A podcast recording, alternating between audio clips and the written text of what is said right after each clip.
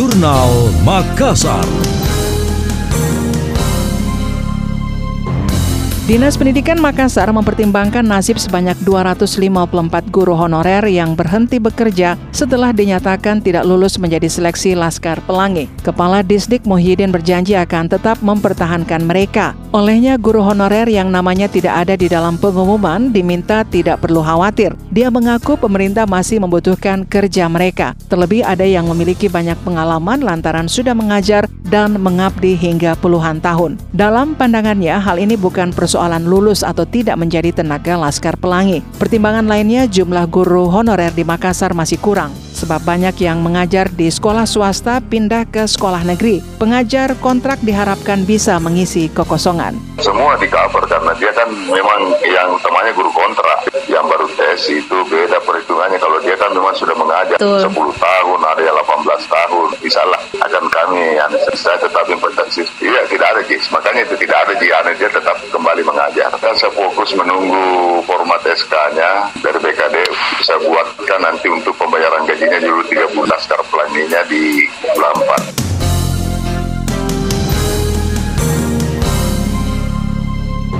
Disdik Makassar sejauh ini menunggu surat keputusan pegawai kontrak menjadi Laskar Pelangi dari Badan Kepegawaian dan Pengembangan Sumber Daya Manusia BKPSDM Makassar pada April mendatang. Anda masih mendengarkan Jurnal Makassar dari Radio Smart FM. Wali Kota Makassar Dani Pomanto menunjukkan desain terbaru lapangan Karebosi. Desain diperlihatkan saat rakorsus beberapa waktu lalu. Terlihat lebih megah dan cantik dari sebelumnya. Rencananya lapangan menjadi tiga bagian. Dia merincikan beberapa lapangan bakal dipasangi rumput sintetis, sementara ada yang dibagi tiga dan menggunakan rumput yang berkualitas bagus. Ukurannya tersisa dua yang seluas standar sepak bola. Rumput buatan dipilih karena memiliki keunggulan tersendiri. Dani menambahkan lintasan berlari juga akan diperbaharui. Area itu nantinya dipasangi shuttle band agar orang dapat berlari dengan baik dan tidak lagi berlari di atas lintasan beton. Jadi Karepos itu kita bagi tiga, memang tiga tiga lapangan besar. Yang pertama lapangan kiri ini kita akan ubah tidak memakai rumput hidup, tapi memakai rumput sintetik. Teknologi sintetik ini memberikan kualitas permainan yang baik.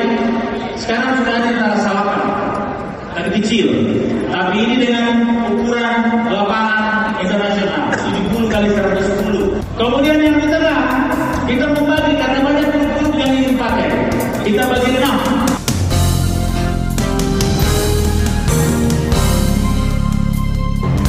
Wali Kota Makassar Dani Pomanto menambahkan, hadirnya lapangan terbaru ini untuk memberikan pelayanan maksimal di bidang olahraga, khususnya sepak bola, kepada seluruh warga. Revitalisasi lapangan Karebosi akan dimulai tahun 2022 ini. Pemerintah kota melalui Dinas Pemuda dan Olahraga Dispora telah mengusulkan anggarannya di APBD sebanyak 15 miliar rupiah.